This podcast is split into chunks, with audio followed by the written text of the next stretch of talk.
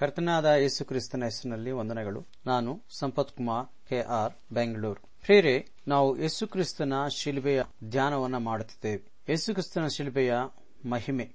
ಗಲತೆದವರಿಗೆ ಬರೆದ ಪತ್ರಿಕೆ ಆರನೇ ಅಧ್ಯಾಯ ಹದಿನಾಲ್ಕನೇ ವಚನದಲ್ಲಿ ಹೀಗೆ ಬರೆಯಲ್ಪಟ್ಟಿದೆ. ನನಗಾದರೂ ನಮ್ಮ ಕರ್ತನಾದ ಯೇಸು ಕ್ರಿಸ್ತನ ಶಿಲ್ಬೆಯ ವಿಷಯದಲ್ಲಿ ಹೊರತು ಹೆಚ್ಚಳ ಪಡುವುದು ಬೇಡವೇ ಬೇಡ. ಆತನ ಮೂಲಕ ಲೋಕವು ನನ್ನ ಪಾಲಿಗೆ, ಶಿಲುಬೆಗೆ ಹಾಕಿಸಿಕೊಂಡಿತು. ನಾನು ಲೋಕದ ಪಾಲಿಗೆ ಶಿಲ್ಪಿಗೆ ಹಾಕಿಸಿಕೊಂಡವನಾಗಿದ್ದೇನೆ ಎಂಬುದಾಗಿ ಪ್ರಾರ್ಥನೆ ಮಾಡೋಣ. ಪರಿಶುದ್ಧನು ಮಹೋನ್ನತನಾದ ನಮ್ಮ ತಂದೆ, ನಿನ್ನ ನಾಮಕ್ಕೆ ಸ್ತೋತ್ರವನ್ನು ಸಲ್ಲಿಸುತ್ತೇವೆ. ದೇವರೇ, ಎಲ್ಲಾ ಸೃಷ್ಟಿಯ ಸೃಷ್ಟಿಯ ಕರ್ತನೆ, ನಿನಗೆ ಸ್ತೋತ್ರ.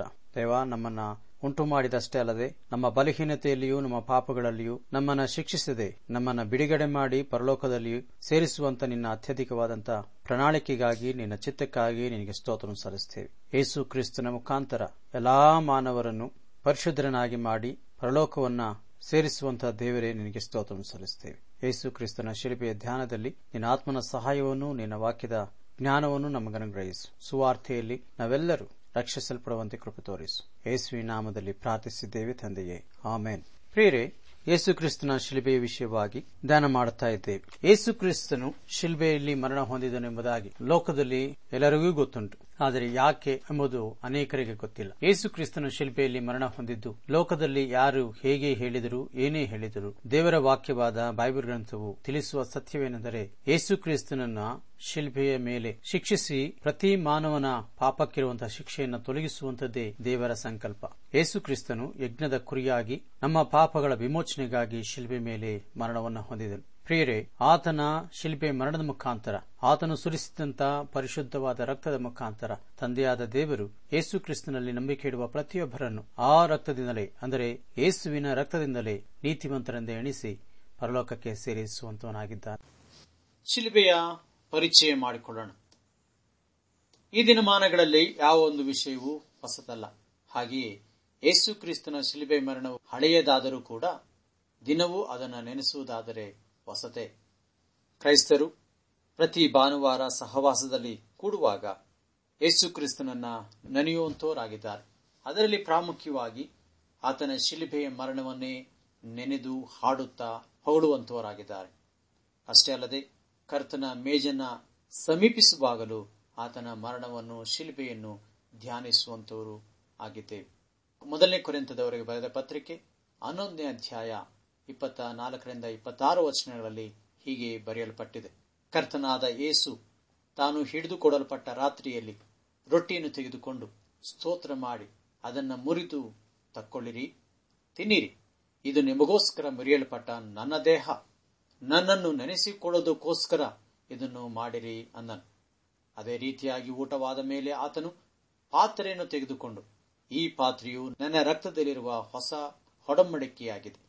ನೀವು ಇದರಲ್ಲಿ ಪಾನ ಮಾಡುವಾಗಲೆಲ್ಲ ನನ್ನನ್ನು ನೆನೆಸಿಕೊಳ್ಳುವುದಕ್ಕೋಸ್ಕರ ಇದನ್ನು ಮಾಡಿರಿ ಅಂದನು. ನೀವು ಈ ರೊಟ್ಟಿಯನ್ನು ತಿಂದು ಈ ಪಾತ್ರೆಯಲ್ಲಿ ಪಾನ ಮಾಡುವಷ್ಟು ಸಾರಿ ಕರ್ತನ ಮರಣವನ್ನು ಆತನ ಬರುವ ತನಕ ಪ್ರಸಿದ್ಧಿಪಡಿಸುತ್ತೀರಿ ಎಂಬುದಾಗಿ ಬರೆಯಲ್ಪಟ್ಟಿದೆ. ಅಷ್ಟೇ ಅಲ್ಲದೆ ಕ್ರಿಸ್ತನಲ್ಲಿ ಇರತಕ್ಕ ಸರಳತೆಯನ್ನು ನಾವು ಕಾಪಾಡಿ ಮುಂದೆ ನಡೆಯೋರಾಗಿರತಕ್ಕದ್ದು. ಎರಡನೇ ಕೊರೆಂತದವರಿಗೆ ಬರೆದ ಪತ್ರಿಕೆ ಹನ್ನೊಂದನೇ ಅಧ್ಯಾಯ ಮೂರನೇ ವಚನದ ಎರಡನೇ ಭಾಗದಲ್ಲಿ ಹೀಗೆ ಬರೆಯಲ್ಪಟ್ಟಿದೆ. ನಿಮ್ಮ ಮನಸ್ಸುಗಳು ಕ್ರಿಸ್ತನ ವಿಷಯದಲ್ಲಿರಬೇಕಾದ ಸರಳತೆಯನ್ನು ಬಿಟ್ಟು ಕೆಟ್ಟು ಹೋದೀತೆಂದು ನನಗೆ ಭಯ ಉಂಟು ಎಂಬುದಾಗಿ. ಕೊಲೆಸದವರಿಗೆ ಬರೆದ ಪತ್ರಿಕೆ ಎರಡನೇ ಅಧ್ಯಾಯ ಮೂರನೇ ವಚನದಲ್ಲಿ ಹೀಗೆ ಬರೆಯಲ್ಪಟ್ಟಿದೆ. ಓದುತ್ತೇನೆ. ಆತನಲ್ಲಿ ಜ್ಞಾನ, ತಿಳುವಳಿಕೆಯು ಎಲ್ಲಾ ನಿಕ್ಷೇಪಗಳು ಅಡಕವಾಗಿವೆ ಎಂಬುದಾಗಿ. ಪ್ರಿಯರೇ ಜ್ಞಾನಾಕ್ತಿಗಳು ಇಪ್ಪತ್ತೆಂಟನೇ ಅಧ್ಯಾಯ ಐದನೇ ವಚನದಲ್ಲಿ ನ್ಯಾಯ ತೀರ್ಪನ್ನು ದುಷ್ಟರು ಗ್ರಹಿಸುವುದಿಲ್ಲ. ಕರ್ತನನ್ನು ಹುಡುಕುವರು, ಹುಡುಕುವವರು ಎಲ್ಲವುಗಳನ್ನು ಗ್ರಹಿಸುತ್ತಾರೆ ಎಂಬುದಾಗಿ. ಆದ್ದರಿಂದ ಪ್ರೇರೆ ನಾವು ಎಲ್ಲಾ ವಿಷಯಗಳನ್ನು ಬಲವರಾಗಿ, ಅದರಲ್ಲಿ ನಿಲ್ಲುವವರಾಗಿರೋಣ. ನಾವು ಸರಳ ಸುವಾರ್ತೆಯಿಂದಲೇ ನಮ್ಮ ಆತ್ಮಕ್ಕೆ ಆಧರಣೆಯನ್ನು ಹೊಂದಿಕೊಂಡಿದ್ದೇವೆ. ಎಲ್ಲಾ ಸಭೆಗಳಲ್ಲಿ ಶಿಲ್ಬೆಯ ವಿಷಯವಾದ ಇಂಪಾದ ಹಾಡುಗಳನ್ನು ಹಾಡುತ್ತಾ ಕಲಬರಿ ಶಿಲ್ಬೆಯನ್ನು ನೆನೆಸುವರಾಗಿದ್ದೇವೆ ಹಾಗೆಯೇ ಆತನ ಶಿಲಿಬೆಯ ವಿಷಯವಾಗಿ ನಾವು ಧ್ಯಾನಿಸುವಾಗ ಮತ್ತೊಂದು ಪ್ರಾಮುಖ್ಯವಾದ ಅಂಶವೇನೆಂದರೆ, ನಾವು ಏನು? ಆತನ ಸೃಷ್ಟಿಯಲ್ಲಿ ಆತನ ನಿರ್ಮಾಣವಲ್ಲವ? ನಾವು ಯಾರು? ಸೃಷ್ಟಿಕರ್ತನಿಗೆ ವಿರೋಧವಾಗಿ ತಿರುಗಿ ಬಿದ್ದವರಲ್ಲವೇ ನಾವು ಏನನ್ನು ಮಾಡಿದ್ದೇವೆ? ಉನ್ನತನಾದ ದೇವರಿಗೆ ವಿರೋಧವಾಗಿ ಪಾಪವನ್ನು ಮಾಡಿದ್ದೇವೆ. ನಾವು ಏನನ್ನು ಹೊಂದಲಿದ್ದೇವೆ? ನಿತ್ಯ ನಿತ್ಯಕ್ಕೂ ನಮ್ಮ ಪಾಪಕ್ಕೆ ಸರಿಯಾದ ಶಿಕ್ಷೆಯನ್ನು ಹೊಂದುವಂತವರು ಆಗಿದ್ದೇವಲ್ಲವೇ? ಇದು ಶಿಲ್ಬೆ ವಿಷಯವಾಗಿ ಕ್ಲುಪ್ತವಾದಂತಹ ಪರಿಚಯ. ಶಿಲ್ಪಿಗೆ ಕಾರಣ ಏನು ಅಂತೇಳಿ ನೋಡುವುದಾದರೆ ಅದು ನಮ್ಮ ಪಾಪ. ಇದರ ವಿಷಯವಾಗಿ ಬೈಬಲ್ ಗ್ರಂಥವು ಏನು ಹೇಳುತ್ತದೆ ಎಂಬುದಾಗಿ ನಾವು ಗ್ರಹಿಸೋಣ. ಮೊದಲನೇದಾಗಿ, ನಮ್ಮ ದುಸ್ಥಿತಿ ಅಥವಾ ವಿಪತ್ತನ್ನ ನಾವು ಗಮನಿಸೋಣ. ನಮ್ಮ ಮೊದಲನೇ ಪಿತೃಗಳಾದ ಆದಾಮ ಅವರು ಪಾಪ ಮಾಡಿದ್ದರಿಂದ ಎಲ್ಲಾ ಪೀಳಿಗೆಗೆ ಸಂಕಟವನ್ನು, ಶಿಕ್ಷೆಯನ್ನು ತಂದಿಟ್ಟರು ಎಂಬುದಾಗಿ ಬೈಬಲ್ ವಾಕ್ಯದಲ್ಲಿ ಹಳೆಯ ಉಂಡಿಕೆ ಗ್ರಂಥದಲ್ಲೇ ಗಮನಿಸುತ್ತೇವೆ ಆದಿಕಾಂಡ ಎರಡನೇ ಅಧ್ಯಾಯ ಹದಿನೇಳನೇ ವಚನದಲ್ಲಿ ಹೀಗೆ ಬರೆಯಲ್ಪಟ್ಟಿದೆ. ಆದರೆ ಒಳ್ಳೆಯದು ಕೆಟ್ಟದರ ತಿಳುವಳಿಕೆಯನ್ನು ಉಂಟು ಮಾಡುವ ಮರದ ಫಲವನ್ನು ನೀನು ತಿನ್ನಬಾರದು. ಅದನ್ನು ತಿಂದ ದಿನದಲ್ಲಿ ಖಂಡಿತವಾಗಿ ಸಾಯುವಿ ಎಂದು ದೇವರು ಆದಾಮ ಅವರಿಗೆ ಹೇಳಿದನು. ಆದರೆ ಅಲ್ಲಿ ಅವರು ಅದನ್ನು ಅತಿಕ್ರಮಿಸಿದರು. ಅದರ ವಿಷಯವಾಗಿ ಪ್ರತಿಫಲವನ್ನ ಹೊಸ ಒಡಂಬಡಿಕೆ ರೋಮಪತ್ರಿಕೆ ಐದನೇ ಅಧ್ಯಾಯ ಹನ್ನೆರಡನೇ ವಚನದಲ್ಲಿ ಹೀಗೆ ಬರೆಯಲ್ಪಟ್ಟಿದೆ. ಈ ಎಲ್ಲಾ ವಿಷಯ ಹೇಗೆಂದರೆ, ಒಬ್ಬ ಮನುಷ್ಯನಿಂದಲೇ ಪಾಪವು, ಪಾಪದಿಂದ ಮರಣವು ಲೋಕದೊಳಗೆ ಹೇಗೆ ಸೇರಿದವು? ಹಾಗೆಯೇ ಎಲ್ಲರೂ ಪಾಪ ಮಾಡಿದರಿಂದ ಮರಣವು ಎಲ್ಲರಲ್ಲಿಯೂ ವ್ಯಾಪಿಸಿದೆ ಎಂಬುದಾಗಿ. ಆದ್ದರಿಂದ ಆದಾಮ ಅವರ ಪಾಪ ಅವರಿಂದ ಅವರ ಮಕ್ಕಳು, ಮಕ್ಕಳಿಂದ ಮೊಮ್ಮಕ್ಕಳು ಮೊಮ್ಮಕ್ಕಳಿಂದ ಹೀಗೆ ಮನುಷ್ಯನ ಕುಲಕ್ಕೆ ಹರಿದು ಬಂದಿದೆ. ಆದಾಮ ಅವರ ಅವಿಧೇಯತೆಯಿಂದಲೇ ನಾವು ಪಾಪಿಗಳಾಗಿ ಹುಟ್ಟುತ್ತಿದ್ದೇವೆ, ಪಾಪವನ್ನು ಮಾಡುತ್ತಿದ್ದೇವೆ, ಪಾಪಕ್ಕೆ ತಕ್ಕ ಪ್ರತಿಫಲವನ್ನ ಹೊಂದಲಿಕ್ಕಿದ್ದೇವೆ. ಆದ್ದರಿಂದ ದೇವರು ಪಾಪ ಮಾಡುವವರ ವಿಷಯವಾಗಿ ಹೀಗೆ ಹೇಳಿದ್ದಾನೆ. ವಿಮೋಚನಾ ಕಾಂಡ ಮೂವತ್ತ ನಾಲ್ಕನೇ ಅಧ್ಯಾಯ ಏಳನೇ ವಚನದಲ್ಲಿ ಹೀಗೆ ಬರೆಯಲ್ಪಟ್ಟಿದೆ. ಸಾವಿರ ತಲೆಗಳವರೆಗೂ ಕರುಣೆ ತೋರಿಸುವಾತನು, ದೋಷಾಪರಾಧವನ್ನು, ಪಾಪವನ್ನು ಕ್ಷಮಿಸುವಾತನು, ಅಪರಾಧಿಯನ್ನು ನಿರಾಪರಾಧಿ ಎಂದು ಎಣಸದವನು, ತಂದೆಗಳ ದೋಷವನ್ನು ಮಕ್ಕಳ ಮೇಲೆಯೂ, ಮೊಮ್ಮಕ್ಕಳ ಮೇಲೆಯೂ, ಮೂರನೆಯ ಮತ್ತು ನಾಲ್ಕನೆಯ ತಲೆಗಳವರೆಗೂ ವಿಚಾರಿಸುವಾತನು ಎಂದು ಪ್ರಕಟಿಸಿಕೊಂಡನು. ನೋಡಿ ಪ್ರೇರೆ ತಂದೆಗಳ ದೋಷ ಫಲವು ಮಕ್ಕಳ ಮೇಲೆ ಅಂದಾಗ, ಪಾಪದಲ್ಲೇ ನಾವು ಹುಟ್ಟುತ್ತಿದ್ದೇವೆ. ದೇವರು ನ್ಯಾಯವಂತನು ಎಂಬುದಾಗಿ ನಾವು ಗಮನಿಸುತ್ತೇವೆ. ಆದರೂ ಪಾಪಿಗೆ ತೀರ್ಪು ಮಾಡದೆ ಇರುವ ಆತನಲ್ಲ ಪಾಪಿಯನ್ನ ಸಹಿಸುತ್ತಾನೆ, ಆದರೆ ಪಾಪವನ್ನು ಸಹಿಸುವ ಆತನು ಆತನಲ್ಲ. ನೆಹ್ಮಿಯನ್ನು ಬರೆದ ಗ್ರಂಥ ಒಂದನೇ ಅಧ್ಯಾಯ ಮೂರನೇ ವಚನದಲ್ಲಿ ಹೀಗೆ ಬರೆಯಲ್ಪಟ್ಟಿದೆ. ಕರ್ತನು ಕೋಪಿಸುವುದರಲ್ಲಿ ನಿಧಾನ ಮಾಡುವವನಾದರೂ ಶಕ್ತಿಯಲ್ಲಿ ಮಹತ್ತಾದವನು. ದುರ್ಮಾರ್ಗದವರನ್ನು ಎಷ್ಟು ಮಾತ್ರಕ್ಕೂ ನಿರ್ಮಲರೆಂದು ತೀರ್ಮಾನಿಸದವನು ಕರ್ತನ ಮಾರ್ಗವು ಸುಡುಗಾಳಿಯಲ್ಲಿಯೂ ಬಿರುಗಾಳಿಯಲ್ಲಿಯೂ ಉಂಟು. ಮೇಘಗಳು ಆತನ ಕಾಲುಗಳ ದೂತರೇ. ನೋಡಿ ಪ್ರಿಯರೇ, ಪಾಪವನ್ನ ಆತನು ಶಿಕ್ಷಿಸುವ ಆತನು. ಎರಡನೇದಾಗಿ, ಪಾಪದ ಫಲಿತ. ನಾವು ಪಾಪಿಗಳಾಗಿದ್ದೇವೆ ಎಂಬುದಾಗಿ ಮೇಲಿನ ವಚನಗಳಿಂದ ಗೊತ್ತಾಗುತ್ತೆ. ಆದರೆ ಪಾಪದ ಫಲ ಏನು ಎಂಬುದಾಗಿ ದೇವರು ವಾಕ್ಯದಲ್ಲಿ ಗಮನಿಸುತ್ತೇವೆ ಪಾಪಕ್ಕೆ ದಂಡನೆಯುಂಟು. ಪಾಪ ಮಾಡಿದವನು ಮರಣ ಹೊಂದತಕ್ಕದ್ದು ಇದರ ವಿಷಯವಾಗಿ ಹೇಜಿಕೇಲನು ಹದಿನೆಂಟನೇ ಅಧ್ಯಾಯ ನಾಲ್ಕನೇ ವರ್ಷದಲ್ಲಿ ಹೀಗೆ ಬರೆಯಲ್ಪಟ್ಟಿದೆ. ಈಗೋ ಎಲ್ಲಾ ಪ್ರಾಣಿಗಳು ನನ್ನವೇ. ತಂದೆಯ ಪ್ರಾಣವೂ ಹೇಗೋ, ಹಾಗೆ ಮಗನ ಪ್ರಾಣವೂ ನನ್ನದೇ. ಪಾಪ ಮಾಡಿದವನೇ, ತಾನಾಗಿಯೇ ಸಾಯುವನು. ಎಂದು ಎಚ್ಚರಿಸಲ್ಪಟ್ಟರೂ ಸಹ ಮನುಷ್ಯನು ಪಾಪವನ್ನೇ ಆಯ್ಕೆ ಮಾಡಿಕೊಂಡಿದ್ದಾನೆ. ರೋಮಪುರದವರು ಬರೆದ ಪತ್ರಿಕೆ ಆರನೇ ಅಧ್ಯಾಯ ಇಪ್ಪತ್ಮೂರನೇ ವಚನದಲ್ಲಿ ಹೀಗೆ ಬರೆಯಲ್ಪಟ್ಟಿದೆ. ಯಾಕಂದರೆ ಪಾಪದ ಸಂಬಳ ಮರಣ. ಆದರೆ ದೇವರ ದಾನವು ನಮ್ಮ ಕರ್ತನಾದ ಯೇಸು ಕ್ರಿಸ್ತನ ಮುಖಾಂತರ ನಿತ್ಯ ಜೀವವೂ ಆಗಿದೆ. ಪ್ರಿಯರೇ, ನಾವು ಆ ಹುಟ್ಟುವಾಗ ಆತ್ಮೀಕ ಮರಣದಲ್ಲೇ ಹುಟ್ಟಿದ್ದೇವೆ. ಅಂದರೆ ನಾವು ಪಾಪಿಗಳಾಗಿಯೇ ಹುಟ್ಟುತ್ತಿದ್ದೇವೆ. ನಂತರ ದೈಹಿಕವಾಗಿ ಮರಣ ಹೊಂದುತ್ತೇವೆ.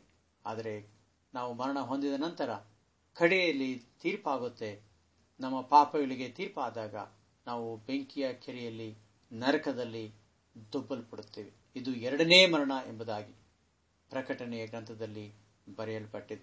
ಪ್ರಕಟಣೆ ಇಪ್ಪತ್ತನೇ ಅಧ್ಯಾಯ ಹದಿನಾಲ್ಕು ಮತ್ತು ಹದಿನೈದು ವಚನಗಳನ್ನು ಹೀಗೆ ಓದುತ್ತೇವೆ. ಆಮೇಲೆ ಮೃತ್ಯುವು, ನರಕವು, ಬೆಂಕಿಯ ಕರೆಯಲ್ಲಿ ದೊಬ್ಬಲ್ಪಟ್ಟವು, ಇದೇ ಎರಡನೆಯ ಮರಣವು. ಯಾವನ ಹೆಸರು ಜೀವ ಗ್ರಂಥದಲ್ಲಿ ಬರೆಯದಾಗಿ ಕಾಣಲಿಲ್ಲವೋ, ಅವನು ಬೆಂಕಿಯ ಕೆರೆಗೆ ದೊಬ್ಬಲ್ಪಡುವನು. ಎಲ್ಲರೂ ಮರಣವಾಗುವಂತೆ ನೇಮಕವಾಗಿದೆ. ಆದರೆ ಕಡೆಯ ತೀರ್ಪಿನ ನಂತರ ಇದು ಬಹು ಘೋರವಾದಂತಹ ಸ್ಥಿತಿಯಾಗಿದೆ. ಇಬ್ರಿಯದ, ಇಬ್ರಿಯರಿಗೆ ಬರೆದ ಪತ್ರಿಕೆ ಒಂಬತ್ತು ಅಧ್ಯಾಯ ಇಪ್ಪತ್ತನಲ್ಲಿ ಹೀಗೆ ಬರೆಯಲ್ಪಟ್ಟಿದೆ. ಒಂದೇ ಸಾರಿ ಸಮಯ ನ್ಯಾಯ ತೀರ್ಪು ಮನುಷ್ಯರಿಗೆ ನೇಮಕವಾಗಿದೆ. ಹೌದು ಪ್ರಿಯರೇ, ನಾವೆಲ್ಲರೂ ಪಾಪದಲ್ಲಿ ಹುಟ್ಟಿ ಪಾಪದ ದಂಡೆಯನ್ನು ಹೊಂದತಕ್ಕವರಾಗಿರುವುದರಿಂದ ಶಿಲ್ಪಿಯು ಇದಕ್ಕೆ ಕಾರಣವಾಗಬೇಕಾಯಿತು. ಮೂರನೇದಾಗಿ, ಉದ್ದೇಶ. ಏದೇನ್ ತೋಟದಲ್ಲಿ ಯೇಸುಕ್ರಿಸ್ತನ ಶಿಲ್ಬೆಯ, ಶಿಲ್ಬೆಗೆ, ಕಲವರಿ ಶಿಲ್ಬೆಗೆ ದೇವರ ಉದ್ದೇಶ. ಏದೇನ್ ತೋಟದಲ್ಲಿ ದೇವರಿಗೆ, ದೇವರು ಆದಾಮ ಅವರಿಗೆ ಪಾಪ ವಿಮೋಚನೆ ಮಾರ್ಗವನ್ನ ಸಿದ್ಧಪಡಿಸಿದನು. ಅದು ಅಲ್ಲಿ ಆ ದೇವರಿಗೆ ಆಶ್ಚರ್ಯವಾಗಿರಲಿಲ್ಲ. ಅಪೋಸ್ತಲರ ಕೃತ್ಯಗಳು ಹದಿನೈದನೇ ಅಧ್ಯಾಯ ಹದಿನೆಂಟನೇ ವಚನದಲ್ಲಿ ಹೀಗೆ ಬರೆಯಲ್ಪಟ್ಟಿದೆ. ಹೃದಯಗಳನ್ನು ಬಲ್ಲವನಾಗಿರುವ ದೇವರು ಹೇಗೆ ಪವಿತ್ರ ಆತ್ಮನನ್ನು ನಮಗೆ ದಯಪಾಲಿಸಿದನೋ ಹಾಗೆಯೇ ಅವರಿಗೂ ದಯಪಾಲಿಸಿ ಅವರ ವಿಷಯದಲ್ಲಿ ಸಾಕ್ಷಿ ಕೊಟ್ಟನು. ಪಾಪಕ್ಕೆ ಪರಿಹಾರದ ಯೋಜನೆಯನ್ನು ದೇವರು ಮಾಡಿದ್ದಾನೆ. ಏದೇನ್ ತೋಟದಿಂದ ಸೈತಾನನನ್ನು ಸುನಾಯಾಸವಾಗಿ ಹೊರಹಾಕಿದ. ಅದೇ ರೀತಿಯಾಗಿ ನಂತರ ಆದಾಮ ಅವರನ್ನು ಸಹ ಏದೇನಿನಿಂದ ಹೊರಗೆ ಕಳುಹಿಸಿಬಿಟ್ಟನು. ಒಳ್ಳೆಯದರ ಹಾಗೂ ಕೆಟ್ಟದರ ಹರಹನ್ನು ಉಂಟು ಮಾಡುವ ವೃಕ್ಷದಿಂದ ದೂರ ಮಾಡಿದನು. ಅದರಂತೆಯೇ ಜೀವ ವೃಕ್ಷದ ಫಲವನ್ನೂ ತಿನ್ನದ ಹಾಗೆ ಆದಾಮ ಅವರನ್ನು ಏದೇನಿನಿಂದ ಹೊರಗೆ ಹಟ್ಟಿಬಿಟ್ಟನು. ವಿಮುಕ್ತಿಯದ ಅವಶ್ಯಕತೆ ದೇವರ ಕೈ ಸಹಾಯವನ್ನು ಮಾನವನು ಕೇಳಿಕೊಂಡಲಿಲ್ಲ. ದೇವರೇ ತನಗಾಗಿ ಸಿದ್ಧಪಡಿಸಿದನು ದೇವರ ದೇವರ ದೇವರು ತಾನಾಗಿಯೂ ತನ್ನ ಸಂತೋಷಕ್ಕಾಗಿಯೂ ಎಲ್ಲವನ್ನೂ ಉಂಟು ಮಾಡಿಕೊಂಡಿದ್ದಾನೆ ಜ್ಞಾನೋಕ್ತಿಗಳು ಹದಿನಾರನೇ ಅಧ್ಯಾಯ ನಾಲ್ಕನೇ ವಚನ. ಎಲ್ಲವುಗಳನ್ನು ಕರ್ತನು ತನಗಾಗಿ ಮಾಡಿದ್ದಾನೆ. ಹೌದು, ಕೇಡಿನ ದಿನಕ್ಕಾಗಿಯೂ ಕೆಡುಕರನ್ನು ಮಾಡಿದ್ದಾನೆ. ಪ್ರಕಟಣೆ ಗ್ರಂಥ ನಾಲ್ಕನೇ ಅಧ್ಯಾಯ ಹನ್ನೊಂದನೇ ವಚನದಲ್ಲಿ, ಓ ಕರ್ತನೆ, ನೀನು ಪ್ರಭಾವ ಮಾನ ಬಲಗಳನ್ನು ಹೊಂದುವುದಕ್ಕೆ ಯೋಗ್ಯನಾಗಿದ್ದಿ. ಯಾಕೆಂದರೆ ಸಮಸ್ತವನ್ನು ಸೃಷ್ಟಿಸಿದಾದನು ನೀನೇ. ನೀವು ಅವು ನಿನ್ನ ಚಿತ್ತದಂತೆ ಉಂಟಾಗಿ ಸೃಷ್ಟಿಸಲ್ಪಟ್ಟವು ಎಂದು ಹೇಳುವರು.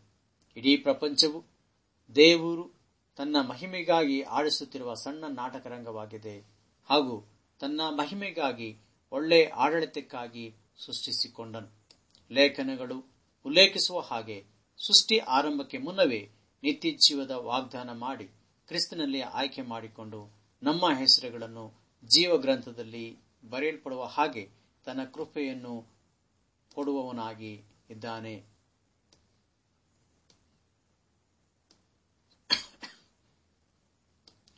ನಾಲ್ಕನೇದಾಗಿ, ಕಲ್ವರಿ ಶಿಲುಬೆಯ ಮಹಿಮೆ. ನಾಲ್ಕನೇ ಅಂಶ. ಶಿಲುಬೆಗೆ, ಶಿಲುಬೆಯ ವಿಷಯವಾಗಿ ದೇವರು ಮುಂದಾಗಿಯೇ ನುಡಿದಿದನು ಅಂದರೆ ಇದನ್ನ ಪ್ರವಾದನೆ ಎಂಬುದಾಗಿ ಹೇಳ್ತೇವೆ. ಹಲವಾರು ಶಿಲುಬೆಯ ಪ್ರವಾದನೆ ಏನು? ದೇವರು ಏದೇನ್ ತೋಟದಲ್ಲಿ? ಸೈತಾನನೊಂದಿಗೆ ಹೀಗಂದನು, ನೀನು ಅದರ ಇಮಿಡಿಯನ್ನು ಕಚ್ಚುವಿ ಎಂಬುದಾಗಿ. ಆದಿಕಾಂಡ ಮೂರನೇ ಅಧ್ಯಾಯ ಹದಿನೈದನೇ ವಚನದಲ್ಲಿ ಹೀಗೆ ಬರೆಯಲ್ಪಟ್ಟಿದೆ. ನಿನಗೂ ಸ್ತ್ರೀಗೂ, ನಿನ್ನ ಸಂತತಿಗೂ, ಸ್ತ್ರೀ ಸಂತತಿಗೂ ಹಗೆತನ ಇರುವೆನು. ಆತನು ನಿನ್ನ ತಲೆಯನ್ನು ಜಜ್ಜುವನು ಮತ್ತು ನೀನು ಅದರ ಹಿಮ್ಮಡಿಯನ್ನು ಕಚ್ಚುವಿ ಅಂದನು. ಪ್ರಿಯರೇ, ಇಲ್ಲಿ ಸ್ತ್ರೀ ಸಂತಾನ ಅಂದಾಗ ಯೇಸು ಕ್ರಿಸ್ತನು ಮಾತ್ರವೇ. ನೀನು ಅಂದಾಗ ಸೈತಾನನು. ಸ್ತ್ರೀ ಸಂತಾನ ಅಂದರೆ ಯೇಸು ಕ್ರಿಸ್ತನು. ನಿನ್ನ ಸಂತಾನ ಅಂದರೆ ಸೈತಾನನನ್ನ ಶಿಲುಬೆಯಲ್ಲಿ ಜಜ್ಜುವಂಥದ್ದು. ಆದಿಕಾಂಡದಲ್ಲಿಯೇ ಯಾಕೋಬನು ಶಿಲೋವಿನಲ್ಲಿ ಯೂದಾ ಗೋತ್ರವನ್ನು ಆಶೀರ್ವದಿಸಿದನು. ಯಾಕೋಬನು ತನ್ನ ತಾಯಿಯ ಸಹೋದರಳಾದ ಲಾಭಾನನ ಮಗಳಾದ ರಾಹೇಳನನ್ನು ದಾವೇದನು ಯೇಸು ಕ್ರಿಸ್ತನ, ಯೇಸುವಿನ ಶಿಲುಬೆಯ ವಿಷಯವಾಗಿ ಪ್ರವಾದನೆಯನ್ನ ನೋಡಿದನು. ಇದು ಕೀರ್ತನೆಗಳು ಇಪ್ಪತ್ತೆರಡನೇ ಅಧ್ಯಾಯ ಮತ್ತು ಕೀರ್ತನೆಗಳು ಅರವತ್ತೊಂಬತ್ತನೇ ಅಧ್ಯಾಯವನ್ನ ನಾವು ಸಂಪೂರ್ಣವಾಗಿ ಗಮನಿಸುವಾಗ ಕ್ರಿಸ್ತನ, ಕ್ರಿಸ್ತನು, ಯೇಸು ಕ್ರಿಸ್ತನು ಶಿಲ್ಪೆಯ ಮೇಲೆ ಮರಣ ಹೊಂದತಕ್ಕ ಶ್ರಮೆಯ ವಿಷಯವಾಗಿ ಪ್ರವಾದಿಸಿದ್ದಾನೆ.